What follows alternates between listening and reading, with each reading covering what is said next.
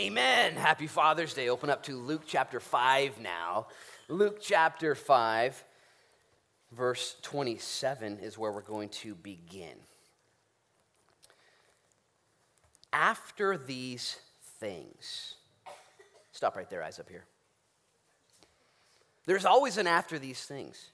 Luke's telling the story of Jesus Christ. And he gets to this particular point. He's like, that's noteworthy. That whole after that, what he did right after that, that was noteworthy. There's always something next. There's always something more. There's always something additional. And I don't know about you, I'll speak for myself. But sometimes in Christianity, I'm not always looking for the next. I'm kind of relying on the last. I've done a lot. I've been here, done that. I've participated in many things. And I'm not always anticipating after that, this happened and then this, and then this, and then this, at least as it pertains to the things of God for God's glory and His kingdom. I've been doing this now for 18, 19 years as a solid, dedicated, set apart believer. And there is a proclivity, a temptation in me and possibly in you to just slow down. You know, I've got a few things in order, you know. Got a, got a spouse, got some kids, got the mortgage, got the house, got some stuff behind me. I got a photo book of some stuff. You want to see my photos? Want to see what I've done? And the Lord's like, what about after that? Are you talking about after that? And there's a, the Bible says that as we grow, not to grow weary in well doing. Why would it say don't grow weary in well doing? Because you're going to grow weary in well doing. The Bible says to strengthen the things that remain. Why does it say strengthen the things that remain? Because the things that remain are getting weaker. The, the, the, the tendency is to just to do less, hit coast. Jesus models something completely different. He says, guys, I'm only here for a short time. And after I did the paralytic guy miracle, and after I did the leper guy miracle, and after I did the demoniac guy miracle, and after I got kicked out of my home church there in Nazareth miracle, and after I battled Satan in the desert for 40 days miracle, after that I did this, and then I did this, and then I did this. This is so imperative for you as a believer here that while you got a pulse to rightly invest that purpose, what in the world am I doing here still? How do I maximize my influence? How do I maximize my life on earth, my footprint spiritually? Is it going to leave an impact in somebody else's life? Jesus models that. Yet again, the tendency is just to whew, not go as hard in the paint. And I'm saying all that to myself this morning, just so you guys know. This is kind of a pep talk for me to teach this portion of Scripture. It's kind of just talking to myself right now. I don't know why you guys are listening. One time I ran a marathon. Don't ever do that, it's horrible and I, I, I, trained and trained, and, and, I was running the Portland Marathon. And when I rounded the corner, I was just counting down the, the miles, and I got to mile 26. Now, a marathon is 26.2. But when you're in the marathon mindset, you just kind of forget all reality. And I was just trying to get to 26. And when I rounded the corner, there was the 26 mile marker. And guess who was at the 26 mile marker? Nobody! Because it's not the end of the race. And I thought it was. I was like, mile 26? Where is everybody? I gotta keep going. You know, I was like, keep going. You're not done yet, bro. You got 0.2 miles left. I'm not joking you. That 0.2 was horrible. I was done. I had get my I've given myself 26 miles at this point. Knees and everything. Listen, there's a temptation in Christianity to just stop running, to not go hard in the end, to not continue not go further, not, not ask the Lord every day, Lord, what, what are we doing today? Is there more? It's a simple verse, verse 27. After these things, he went. You see, the goal of reading the Bible, every portion, and studying it, is that Jesus Christ would become your hero. Every single portion of Scripture, whether it's Daniel, whether it's Jonah, whether it's the book of Acts, that we would learn from Jesus. Do you guys know this? That Jesus Christ is not just the Savior of the world. How many of you guys are stoked He saved your soul? You guys stoked? Like, say that Jesus came and He conquered and He went back to heaven. saved! But Jesus, when He got here, He didn't just show up and march right to the cross. Instead, He modeled life. He went to the cross, listen, so you and I could die right. Okay, there's two ways to die one with Christ, one without. Okay, one's right, one's very wrong. Okay? You're all going to die. Okay? 10 out of 10 die. You can Google it later. But if you die with Christ, you died right. That's important. I hope you leave here today with Jesus. But listen to me. I don't want to just die right, although I do. I want to live right. I want to follow the, the leadership of Jesus Christ and see what he did during those three years of ministry, even anticipating the 30 years prior to his three years of ministry. How did he, how did he live life in community with others? How did he process? He didn't just only come to save the world, although he did. He came to be a model, to teach you and I while you're here, not just to coast, not just to do less, not to pull aside and to create your little Bible bubble, your holy huddle, us for no more theology, but instead to get saved and get others saved, to be involved in the work. I'm going to read a few verses here and then just kind of get into it. I'm going to read three verses. It says that after these things, he went out and he saw a tax collector named Levi sitting in the tax office, and he said to him, No new taxes. That's not what he said at all. That's not what he said at all. You crazy people. No, he looked at him, and you guys know tax collectors aren't our favorite kinds of people, right? In that day, they weren't their favorite kinds of people. In our day, they're not the favorite kinds of people. As a matter of fact, there are two unique divisions of people that don't like taxes, okay? Two unique divisions of people that don't like taxes men and women, okay? That's a unique division of people that don't like taxes. Am I right or am I right? I mean, come on, give me a break here. And, uh, in that day, too, 2,000 years ago, tax collector Levi, Jesus, just pinch yourself, has at least four disciples. Not the 12, maybe he has six, we're not quite sure, but he has four Peter, and Andrew, brothers, fishermen, and James and John, brothers, fishermen. And he's walking through town. He's not at church. He's not in the temple. He's just going to Starbucks to get a flat white, doing something normal. And he looks over and he sees Levi at the tax booth. Now, these four fishermen are like, oh, that Levi. Man, we have been paying taxes to him. He has taken us over the barrel. He has taken our stuff. This guy, and Jesus like, let's go talk to him. And they're like, no, we're not going to, he goes, I follow. Then he gets to Levi. They're like, okay, you're going to go rebuke Levi? Go put him in his place? Instead, Jesus says, Levi, won't you come join the team? if you're already on the team, you're like, time out, technical fail, stop, Jesus. You don't get to drive anymore. You can't just be calling people like Simon to the team, to the inner squad. Unless, of course, Jesus is doing a couple things. He's modeling what it looks like to be a Christian. Jesus would say something profound many times. As I have been sent, so I send you. In Acts chapter 1, he would say, Now you are to go be my witnesses. You're, you're to go do what I've done. You're to go in, in, in my stead. I showed you some stuff. Yeah, I paid the whole way.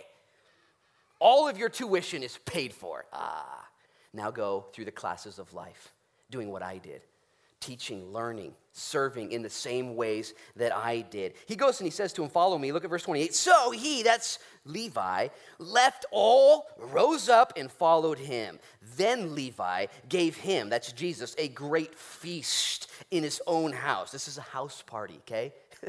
this is a house party where you invite Jesus Christ over and all your heathen, renegade, neck tattoo, beer drinking friends over to meet Jesus as well because you're Levi the tax collector. You are an immoral, unjust person with a bunch of immoral, unjust friends. And you just met Jesus, and the first thing you think of is let's have a party. Who doesn't want to have a party? Jesus is like, I like parties. I like parties. Let's have a party. And they have a house party, and all these people come over. How are the religious people going to handle it? I don't know. Look around. How you guys handle it? Here, here's what it says. Well, then Levi gave him a great feast in his own house, and there were a great number of tax collectors and others who sat down with them, and their scribes, and the Pharisees complained against his disciples, saying, Why do you eat and drink with tax collectors and sinners? That would actually be a great question to ponder. What are you guys even doing? What are you doing? Jesus, why are you doing this? There's a bracelet that used to be worn by a lot of people. What would Jesus do? Jesus went to the tax collector's house to party with sinners. Why was the question? That is the very good question. He didn't go there to overeat and overdrink, okay? Just so you know, he didn't do either of those things. They were, they may have, people still do. Jesus did not.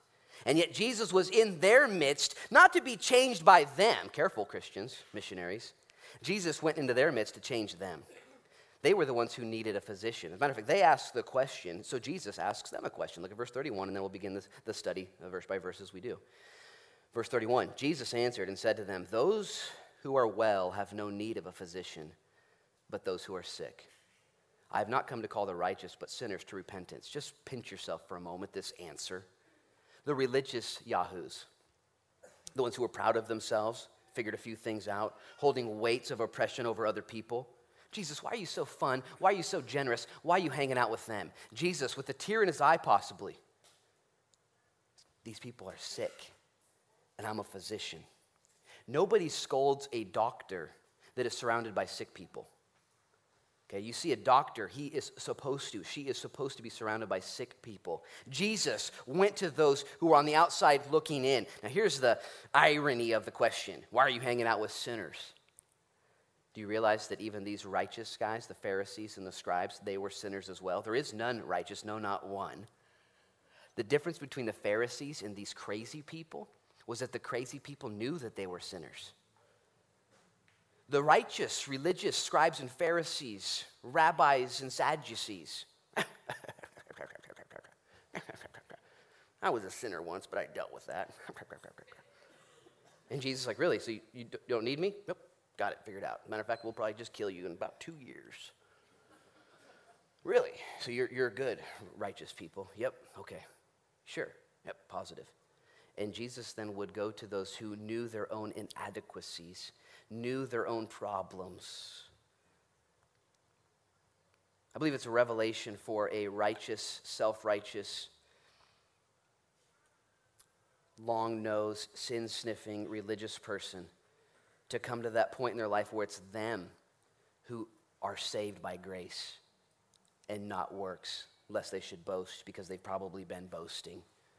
And when that happens, when those eyes are opened up, those people too receive the doctor's medicine, the healing. Yet in this text, Jesus says, hey, let's assemble the 12. Let's get the team going. We've got some fishermen. They know how to fish for men. They're going to be disciplined. They're going to take orders. They're going to work hard. They're going to know how to follow. They're going to be great. My fishermen. Let's get a tax collector on the team also. Time out, Jesus. Do you know the implications of getting this guy here? Now, in those days, there was corruption. Never changed, okay? There's still corruption in taxes. In those days, though, to be a tax collector, you were a national who worked for the nation who had taken over your nation. So Levi was a Jew working for Rome. Okay, he's got a couple strikes against him right there. He's, he's joined teams with this Roman oppressive nation, and he has decided to then give Rome taxes as his employment. And the way they would do this is they would tax regents a certain dollar amount. And then you, as the taxer, the tax collector would tell Rome, I'll get this certain dollar amount for this region. And then you would go to businesses and individuals and tax them until you reached your, your base amount. And then everything you taxed above and beyond that would be your vacation homes, okay? Everything you taxed above that would be your cars and your yachts and all your stuff that you afforded for yourself. And so there was much abuse and much wealth as being a tax collector. So not only was he doing his nation a disservice by taking their money, but he was also doing his nation a disservice by serving serving another nation that had no eh, purpose in improving the life of the people at Jerusalem. Now, here's the deal Jesus is our Savior, and I'm very thankful for that, but He's not just a Savior, He's also a missionary. See, He left heaven, was born on earth, to live, not just to die for the sins of the world, but to also go and to seek and to save the lost. He's a missionary. We just sent some to Cambodia, 20 hours, and those are our missionaries right now. But this whole area is full of missionaries here that are probably not going to go to Cambodia. As a matter of fact, most of you in here are very normal, okay? Settle into it. Okay, very normal. You're probably not going to do a lot of super crazy, awesome things the rest of your life, but you're going to do what Jesus is doing right here this day normal stuff. What's he doing? He just went outside, walking by the tax collector's office. Hey, there's somebody right there. Let's get him. You're going to leave here today and do very normal stuff. And by God's kindness and guidance, God's going to lead you into divine appointments with other people. You may go to Cambodia. You may be on the worship team one day. You may be called to be a pastor and be in the ministry. Real small bit of us are going to do that. The most of us, though, are just going to be the hands and feet and the fragrance of Christ everywhere we go. One time, my wife and I went to Fiji back in 2003 or 2004 with Luis Palau. Uh, I took my wife and two other girls from Ashland, and we got into the main city there. And then they trucked us into the outskirts, and they dropped the four of us off in this remote village with no electricity, uh, barely any flowing water, and all the rest. And we ministered the Jesus film in all these individual places, and they actually allowed us to go into Hindu schools and bring the Jesus film in the Hindi language. And they're like, "Yeah, missionaries are here. You guys can. You got a movie to play? Bring it in." And we're like, "It's about Jesus." And they let us in, and my wife gave her testimony in front of this big school. It was awesome. Now, if you ever go to Fiji, you should schedule yourself a couple days to enjoy the blue water and white sands while you're there. That's what we did. And so we gave ourselves three extra days. My wife and I sent the other girls home, and we just said, let's go to the Beachcomber Island, okay? Right around where they filmed Cast Away with Tom Hanks and all the rest. And we just rested. We were kind of beat up living in the outskirts, and my wife picked up a real bad bronchial virus from sharing the kava cups with all the tribal leaders and all. I'm not joking, it was nuts. And so we just rested. We weren't really in our high missionary mode. But you know what happened at Beachcomber Island? The Lord was there. There was these three guys from Australia, from New Zealand, one of the two. I can't remember. But anyways, they were there. And two of the guys were just partying hard and having a great time. One of the guys, though, something was going on in his life. It was as if the Lord was ministering to him. And all of a sudden, these two young people from or from Ashland come over there and they're in the spirit. And he starts asking us questions about our trip. And every day he would meet with us and ask questions. And you could just see this hunger and this yearning. And as we left the very last day, he stayed one more day. We gave him a Bible and prayed for him. And as we left on our ferry, he was on the beach just crying, weeping as Jesus was changing his heart. Guess what we were doing at Beachcomber Island? Normal stuff. We were done being missionaries. We were just there in the spirit, and the Lord was using our normalcy to change someone's life forever. His name's Rodney. You could pray for him. I don't know where he's at today, what's going on. It's been about 12 years or 13 years. And I'll tell you what, God is going to use you as you move forward in your life doing normal stuff. Jesus said, You're going to be my witnesses. I'm sending you even as I was sent. Now, Jesus for sure uh, went to church and he did synagogues and temples and did spiritual stuff, but he also, if you would, would go to the Beachcomber Island just to rest and relax. And while he was there, he would be proactive. Look at verse 27. After these things, he went out and he saw a tax collector named Levi sitting at the tax office, and he said to him, Follow me. Now, the leper sought Jesus. The paralyzed man was brought to Jesus. The demoniac man was at church and yelled at Jesus. Everyone has been around Jesus. Jesus now, on purpose, pursues this man. and, and we will never understand how countercultural this would have been. He's picked four fishermen, okay, makes sense. But now he's picking this guy an immoral, unjust, untrustworthy, unwanted person. Why would he do this? For Levi's sake, for the disciples' sake, for the Pharisees' sake, for our sake. So we would know the very heart of God. Jesus came to save, yes, but he also came to model to show us, to pursue. Back when I was 19 years old, I lived here in Newport, and I had no real desire to seek the Lord. I knew God and I knew the truth, but I was doing my own thing. You ever been there before? And while I was doing my own thing, a woman came and approached me. I don't want to embarrass her, so I'll just give you her initials. Her initials are Barb Wright. She approached me age 19. She pursued me and said, Hey, I need a, I need a leader up at this camp and I know you do love God and you're of age. Would you consider doing that? And she pursued me. And I took that opportunity, and God changed my life. When I went to Camp Malibu, God changed my life. When I was up at Camp Malibu, there was 10 minutes of silence. Angie Halverson went into prayer. And as she was praying, God put on her heart Titus chapter 2 and then said, This is what Luke needs to hear. And she came over to me and pursued me and said, Luke, you need to read Titus chapter 2. God's doing something in your heart right now. She pursued me. Ultimately, I'd moved to Ashland, Oregon. When I moved to Ashland, Oregon, there were people in my life that would pursue me, that wouldn't just let me through the cracks. Before I moved there, there was a family here in Newport, Artie and Marty Heinrichs, and Artie had a vivid dream about me being in the ministry, and it woke her up and freaked her out. And she made her husband pursue me at the Newport Foursquare Church and tell me, I think God's calling you into ministry. And I shook it off as hard as I could. And when I moved to Ashland, there was a guy named Matt Rudisill there who pursued me and put his hand on my shoulder and said, Would you consider helping out the high school youth group? And there was a man there named Jeremy Haskell who pursued me and asked me to participate in the college youth group. And there was a woman there named Patricia Berg who's in heaven right now who pursued me and asked me if I would participate in missions to Honduras. And I got to go three times in less than a year. And as I recall these people, they went out of their way to get into my life. Whether it's Jeremy or Matt or Patricia or Barb or Artie, I'll be honest. I was a little bit like Levi in each one of those cases, doing my own thing. One foot in the world, one foot in Luke's agenda, one foot maybe for the Lord. And people came over and said, Hey, why don't you get involved? Why don't you come over here? Why don't you help me out? Jesus models that. Did you know he's going to reciprocate it right away? Levi. Jesus comes over and says, Follow me. Simple words, follow me. Levi's like, Can I bring all my friends? Jesus like, That sounds great. You're inviting me into your life. You're pursuing me. Can I pursue my friends now in Jesus' name? This is the way Christianity works. He's so impacted, so deeply touched by Jesus. By the way, look at verse uh, 27, the red letters, if you have a Bible like mine, the very last two words. Jesus simply says, Follow me. I like this, it's really cool to me, because what Levi was doing was unjust and immoral and sinful. Okay? He's not doing what he's supposed to be doing. So, what does Jesus do? Does he go rub his nose in it and lead with that? Bro, you got to figure it out. You got to cover that up. You got to cut that out. You got to knock this nonsense off. Jesus doesn't lead with that. You know what he leads with? Get to know me. Get to know me. If you get to know me, it's it's as if Jesus believes that getting to know him, follow him, fall in love with him, will lead to a life that is cleaned up and things dealt with.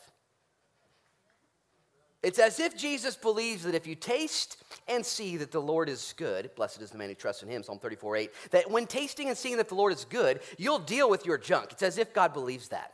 See, the world, religion, the world around us, men and women, we want to believe that we need to clean the fish before we catch it. Okay, how's that working for you? I got all kinds of people that need to know Jesus, but they're so messy, they never will. Trying to get them to d- fix their stuff and deal with their stuff, and then I'll introduce them to Jesus. Really? Good luck. Clean the fish before you catch it. Okay, okay, that's interesting. That's not what Jesus shows. Jesus grabs a very dirty fish and says, Hey, would you be part of my inner squad? This guy had, nothing, he had no resistance to this invitation. He knew his life stank. He knew he'd made decisions.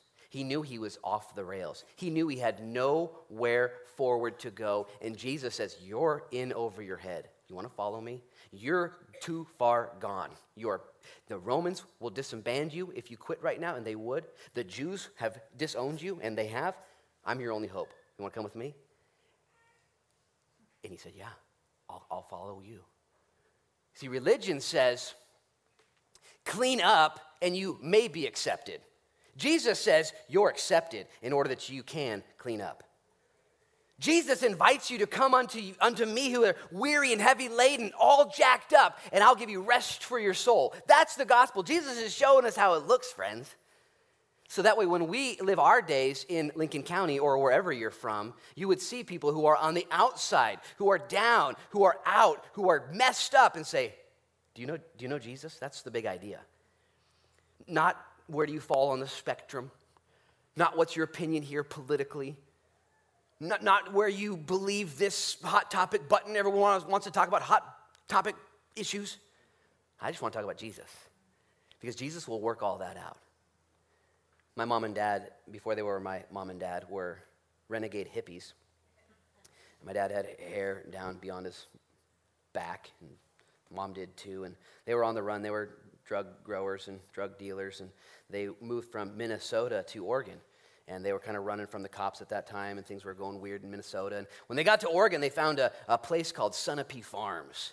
Okay, Sunapee Farms was a, a hippie commune for other like minded hippies. The only thing they didn't realize is that Sunapee Farms was run by Bill and Joyce Mentor, who were Christians. And they had this ploy to love people right where they were at and invite them into their home and take care of them and introduce Jesus to them as they were. Now, my dad was a bona fide dope fiend at this point, living at this guy's farm. And Bill Mentor, kind of a suit and tie guy, kind of a normal dude, pulled my dad aside and told him the gospel about Jesus Christ. Now, he died for your sins and loves you and has a plan for you. And if you'd give your life to him and let him forgive you of your sins and live in your heart and lead your life. And he asked Joe Frechette, my dad, Do you want to accept Jesus Christ into your heart? And my dad, my dad said, I do, but I don't want to quit doing drugs. my dad's just kind of a funny guy. I don't want to quit doing drugs. And Bill, Mentor, said, That's not what we're talking about that's not the issue, your drugs. Don't worry. Do you want Jesus to be your Savior? Do you want him to be your Lord? Do you want him to pay for your sins? Do you want to invite him into your heart right now, Joe? Do you want him to live inside of you and take care of you until you die? Do you want that? And my dad said, Yeah, that's good news, man. Load it, load it up. You got like a double dose, whatever you got. Fire it up, man. And in, and in Jesus' name, my dad accepted the Lord as his Savior, and he was born again. And I kid you not, born again. And it was one day, two days, three days, four days. Days went by, and my dad realized I haven't, I haven't gotten high this whole time. I've just been, I've just been full. I've been, I've been filled, instantly broken and released from that fiend. Bill Mentor, he's in heaven now. His faith to say, you know what, that's, that, that will get dealt with, okay? I'm, I'm, I'm convinced of it. What you need, though, is to follow him. It's two letters, two words follow Jesus. And when you decide to do that, everything else will find its place in your life. Read verse 27 with me again and just freak out a little bit inside about Jesus. After these things, he went out, man. He didn't stop, didn't slow down. He kept running, kept doing stuff.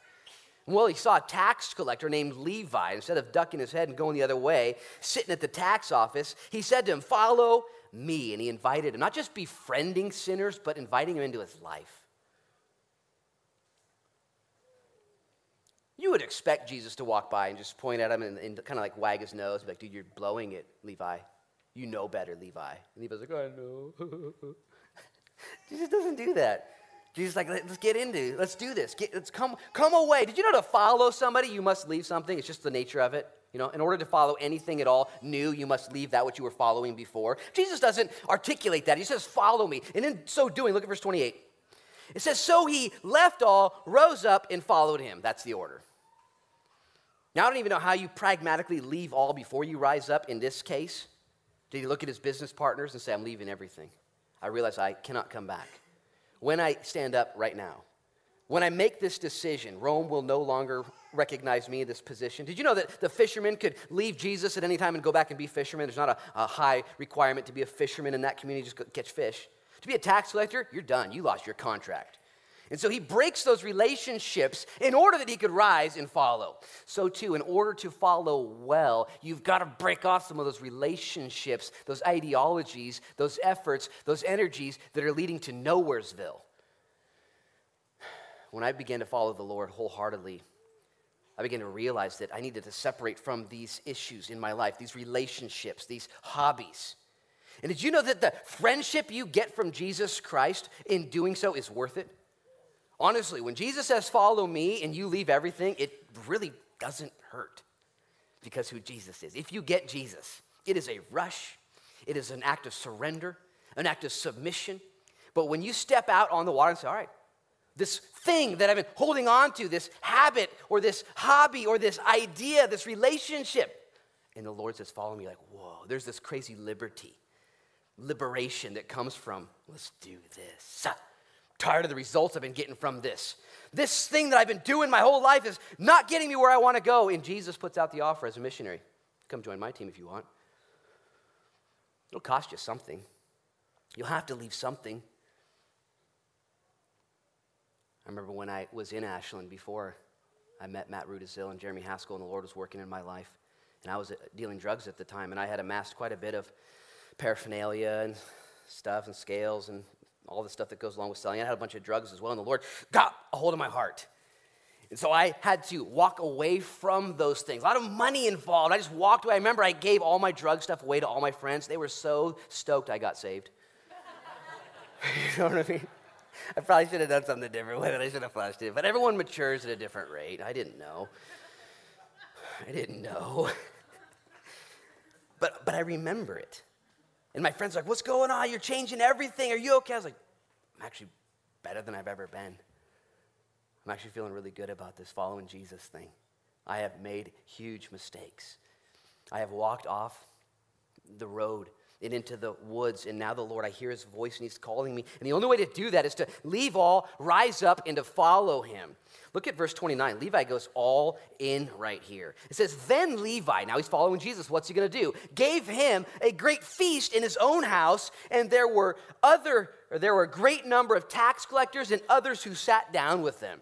All of a sudden, Levi is so impacted by Jesus that he becomes generous, he becomes fun, he becomes a missionary to his culture. He invites all his tax collector buddies, all his other buddies that weren't tax collectors, but you know that those who hung out with tax collectors were the wrong crowd to be with. Tattoos on their neck, on the nine year olds. You know, like this was a rough crowd, people that probably smelled like booze or drugs. These are the people, and Jesus shows up, and Levi's like, Everyone, everyone, everyone, I want you to meet my new friend, Jesus.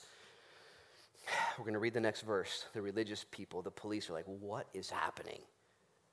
Jesus would say, I'm here fulfilling my mission, doing exactly what I came to do to pay for the sins of the whole world to not just save sinners, but to befriend them, to invite them into my circle, to change their lives.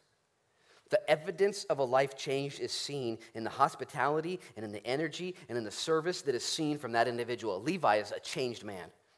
Right away, he wants to have people over. Let's have people over. Did you know that having people over is work? Anybody figure this out yet? You get people over, you got to buy food, man. You got to buy new carpet when they leave, and you got to, you know, you got to buy, you know, volunteers to take care of kids, and you got to get security team. If these people are coming over, you're to lose all your stuff. You know, it's a big deal. Having people over, all of a sudden, Levi is both walking with Jesus, but he's also involved in community. He's involved in outreach. He's involved in fellowship. He's, he starts a life group. This guy's been a believer for like 25 minutes. He's already on mission trips in his own house. He's doing life groups. We need more Levites who are getting touched by Jesus in such a way where they respond, as rough as it may have been. It attracted the police. Pharisees and scribes show up start handing out tickets. You can't do it this way. You can't do it this way. You're having way too much fun. Way too much generosity flowing here. Levi goes all in. I just want to be more like Levi, okay? He's so stoked on who Jesus is and what he's learning that he invites all his tax collecting, beer drinking, sinful friends to his house to have a life group. I'll tell you what, this, this spontaneity gets lost as you get older in Christianity. My advice to anybody who's a Christian here today is to show up early, stay late, and say yes to everything. Be excited about what God's doing. Invite people to Jesus. Invite people to Jesus. Invite people to Jesus. You might have a story or two, or 10 or 100 like I do. Got, got a couple hundred stories. Cool. What about what's next? You still doing it? Eh, I don't know. Yes. Jesus is our model. Throws a huge party to introduce people to Jesus. Now, here's the deal the church goes down in history with a lot of stereotypes. Okay, generosity and fun is not two of them, just so you guys know. Church has all kinds of stereotypes going against it generosity and fun. Here, Levi is being generous to his non believers and he's creating a fun environment. Now, let me just underscore this lest I forget to say it. There's partying going on, there's over drinking, there's eating. Jesus is not doing any of that, but he's around people that are. Okay, just so you know, Jesus did not overeat as a glutton would and go crazy. He did not overdrink as somebody who would abuse this type of uh, uh, um, activity, but he was around those who did in order to heal them and deliver them from those activities. He was a missionary who left his throne in order to come into our homes, and Levi did the exact same thing. Said, oh, let's do this. Let's be fun. Let's be generous. Let's be a little edgy. We kind of do our best to follow this same line here at South Beach Church. We love to be generous. We love to just give away money and buy people what they need in times of need. And we use discernment and we have systems and all the rest. But we just we like to be generous. It's not our money, it's God's money. Okay? We like to just give and help where we can help. We like to have fun too because we believe God is fun. As a matter of fact, last Christmas Eve, we had three services on Christmas Eve, which is, by the way, the celebration of someone's birthday. What's his name again? Jesus. Jesus' birthday party. And so we had three services, and we had a service at two and four and six, and the place packed out. We try and celebrate as best as we can Jesus' birthday and have fun. Pastor Matt, he's been wanting Hollywood style snow at our, East, at our Christmas Eve services for like years now. We keep saying no, no. And finally we said, okay, let's get snow to celebrate Jesus' birthday. So we got these snowmakers right here that are assembled just for Jesus' birthday. So we could celebrate and have snow flying out on Christmas Eve to celebrate Jesus because it's fun.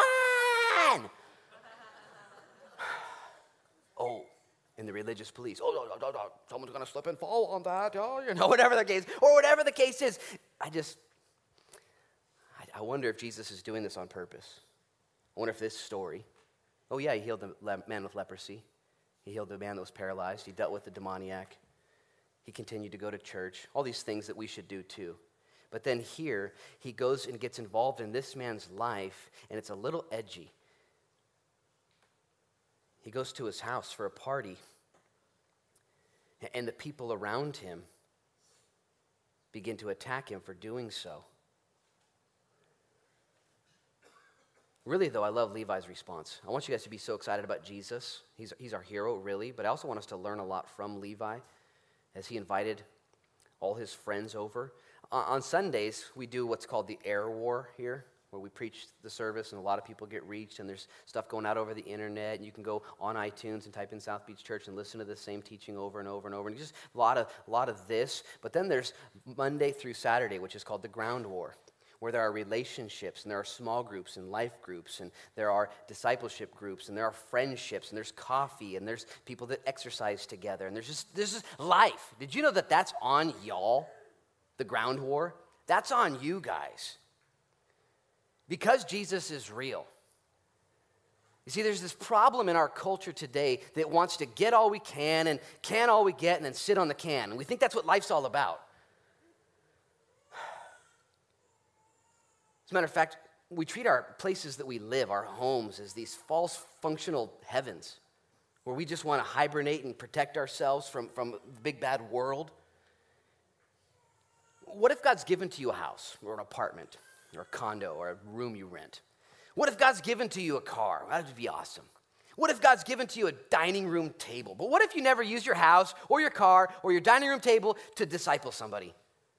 What if you never use any of that to lead someone to Jesus? What if you never open up your house ever, ever, ever for someone to come in and cry and to be prayed for and to receive mercy? What in the world are you living for? Jesus is messing everybody's minds up right here. The disciples he already had are like, Jesus, you're going too far. The religious police, Jesus, you're going too far. Jesus on purpose, one of his mighty miracles, calling Levi, going to this house, this house party where things that were happening were immoral. And Jesus, he says, I'm here not to justify that, but to fix that. There are sick people in this house. That is why I'm here. You who are Christians here today were sick and are now healed. Oh, cool. What for? To administer healing to others, to invite people into your life that nobody's going to go after. Everyone wants to bypass. Nobody wants to be involved in. But if Jesus is real, this changes everything. I was walking into Fred Meyer's about five months ago. Had a Jesus is Real t shirt on. I was walking in, and there was a woman, homeless woman, sitting in the bus stop there. Bigger gal with red hair. Most of you have seen her. She's one of our local homeless gals. And she looked up. I thought she might be sleeping. She looked up and saw my Jesus Real shirt. Got real excited. Yelled at me, Jesus real? Is Jesus real? Got up off her chair and started coming out to me. Thought I was going to get a hug or something. If Jesus real, how about some fried chicken? And I said, What? I said, by myself. I was like, You want some fried chicken? Yeah, Jesus real. And she told me about a special they were having in the deli there that day. She wanted. I said, That's no bread. I said, I'll be right back with your fried chicken because Jesus is real. You know, I went inside, got my groceries, and bought her fried chicken and gave it to her.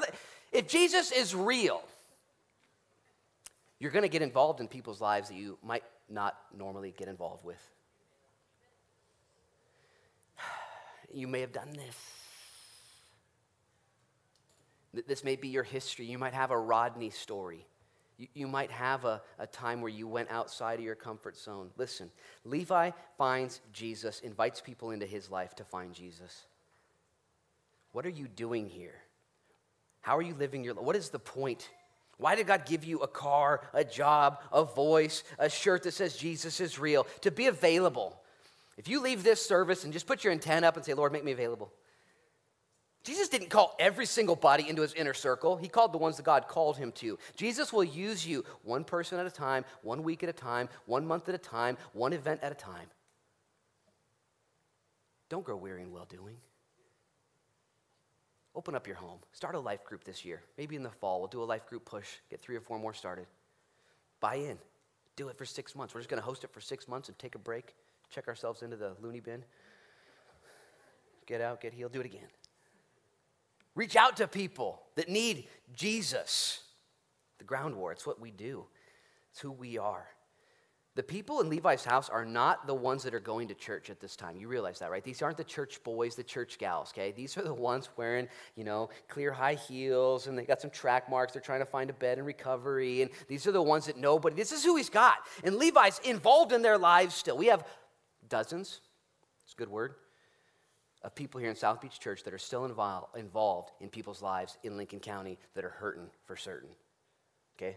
I see him here today, right now. You guys know where you've been. You were Levi's, and now you have a hand in that pool still, pulling people out, inviting them to NA, inviting them to Celebrate Recovery, inviting them to your life group, inviting them to South Beach Church, inviting them to South Beach Church Clean Team on Saturdays, inviting them to whatever you can invite them to. That's why you live. That's why you're. Jesus came to save us. I'm so stoked, but he also came to model what a life well lived looks like. Now, Jesus was a rabbi. I just need to wrap this point up real quick. Rabbis would assemble their teams and they would call from the scribes and from Sadducees and Pharisees. They would call the religious elite. That's who they would gather. Jesus isn't doing that. Jesus shows up on purpose to bust apart the religious ideologies. Matter of fact, look what these guys say in verse 30 and 31 and 32. And when their scribes and the Pharisees complained against his disciples, saying, Why do you eat and drink with tax collectors and sinners? Again, what would Jesus do and why did he do it? Why didn't you pick us? Did you know that in that day, and just, I, I, can't break, I can't develop this, just hear it. In that day, you would have certain scribes that would work for certain villages and families. They would actually be like your paid pastor scribes, and they would be the, the letters of the law and Pharisees. They would actually work for you. And to have a, an inner uh, relationship with a Pharisee or with a scribe, you would actually pay money and you would actually support them. There's this whole kind of pecking order. You ever been part of a pecking order? Okay, maybe in your family or in, a, in school or at work or on a sports team, and you're just like, you're not very high up on that pecking order. The spiritual climate then was all about a pecking order, and then Jesus showed up. And Jesus like, yeah, I'm going to call my, my dream team. I'm going to call my apostles, not the B apostles, the apostles. These are the, these are the guys. And he gets the four fishermen, and then he goes after this cat, Levi and the Pharisees and the scribes and the Sadducees and the other rabbis, What are you doing? You can't pick from that pool. And Jesus answers this way. Verse 31 and 32. Jesus answered and said to them, Those who are well have no need of a physician, but those who are sick. I've not come to call the righteous, but sinners to repentance. See, Jesus had called everyone to repent, both Pharisees, Sadducees, scribes, and also these sinners. Because there's no such thing as a non sinner. You know that, right? Okay? There's just those who sin differently. And when these guys said, Why are you hanging out with sinners? The irony of the question, well, I came to this earth to save sinners. But the ones that are going to get saved are the ones that know they need it. The ones who check themselves into the clinic, that go to the doctor, are the ones that feel it. You don't just go frequent the doctor on your best days. I just want to see what's going on here. No, no. You go to the doctor, you go to the hospital when you're sick. Jesus here is ministering to those who knew their needs. He wasn't afraid of the down and out, the uttermost and the guttermost. And Jesus is calling them to repent. I need to end this message with that. Jesus will meet you right where you're at. Yes. And he will call you from it. And he will say, Repent of this. Set that down. This hasn't got you where you want to go. This has taken from you more than you can afford. It's kept you longer than you wanted to stay. This sin, this rebellion, this stupid stuff, whatever it is, it is not giving you what you want. Repent. And the same message is true today. In any condition you find yourself today, whether high and lofty, long nosed sin sniffer, the Lord would say, Repent. Come on, get off your high horse. There's nobody. Repent. Get on my. Come here. Repent and the Lord will open up your eyes. Or maybe you're here and you're all jacked up and your life's out of control. The Lord will give you the same invitation to repent, to leave that lifestyle, and to follow Jesus. Not just to walk away from your sin, but to follow God. I'm going to have the worship team come up, and he's going to um, lead us. Jesse is in a song of repentance. A lot we can learn from today's lesson. It's only three or four verses. I want you to read it again later today, otherwise, you'll forget everything that you just heard. The hero is Jesus. As he calls Levi, though, Levi's response is perfect. Levi follows him, leaves all, rises up. Yes. To do what? To throw a party. So others would taste and see that the Lord is good. So others would come to know him, like my dad was led to the Lord by Bill Mentor. Like I was pursued by so many people along my path. And I believe that today God will lead us through the day and into tomorrow and into next week, and He'll use us. If you would just say, Lord, use me. Are there any Levi's in my path? Any people that I need to minister to, to pursue, to invite into my home? It's going to cost you something, but it's going to be worth it. I'm going to ask you guys to bow your heads and close your eyes as we prepare to take communion together as one. Father, in Jesus' name now, we want to simply respond to that invitation to follow you. Because in so doing, we believe as Christians, as we follow you, we'll be energized to run the last 0.2 miles of the marathon. That as we follow you, we'll be reminded of what in the world we're even to be doing, why you gave us a house or a car, why you gave us a voice, why you gave us hands, why you gave us something, why you gave us lots of money, why you gave us what you gave us. It's to be generous, to be fun and celebrate Jesus and see others saved. So if you're here today and you want to follow Jesus, I believe there's two camps. There are those who have never followed Jesus, you haven't done it yet. You're the Levi who's still collecting taxes, still doing stuff your own way. But you want to follow Jesus today and you want to rise up from your stuff, leaving it behind and following him. That's you. I want you to raise your hand right now right now. Put it up high. I want to follow Jesus Christ. I don't want to keep doing the same stuff. I need help. I need to follow you, Jesus. Raise up your hand nice and high right now. I'm not looking, but I want you and the Lord to connect right now in Jesus' name. Leave your hand up. And if you're here and you are following Jesus, but maybe you forgot the mission, Maybe you're a crusty Christian. Maybe you're just forgetful. Maybe you're selfish. Maybe you're prideful. But you want to follow Jesus too. You don't want to blow it you want to throw a house party or two to see people saved, would you just raise your hand right now to make yourself available to follow Jesus? Raise that nice and high. Don't be prideful. Pride doesn't get you anywhere. Raise your hand, Christian. Say, I want to follow Jesus. And Lord, may you inspire us and impact us. Save those who raised their hands who are outside the camp. Deal with their sin, Lord, once and forever. And Lord, for us who have a proclivity to slow down, get inward and get weird. Lord, we want to follow you. Whether we're buying fried chicken for somebody, or whether we're looking to replace our carpet because it got trashed over the summer, or whether we need to replace the upholstery in our car because we have so many passengers. May we follow Jesus Christ's example, what it looks like as we follow him. And as we ask others to follow us, may they follow us to meet Jesus Christ. Thank you, Lord. As we come to the table, you can put your hands down. As we come to the table, we do so celebrating the death, the burial, and the resurrection of Jesus Christ that makes all of this possible. Lord, we trust you to lead us, to bless us, and to use us.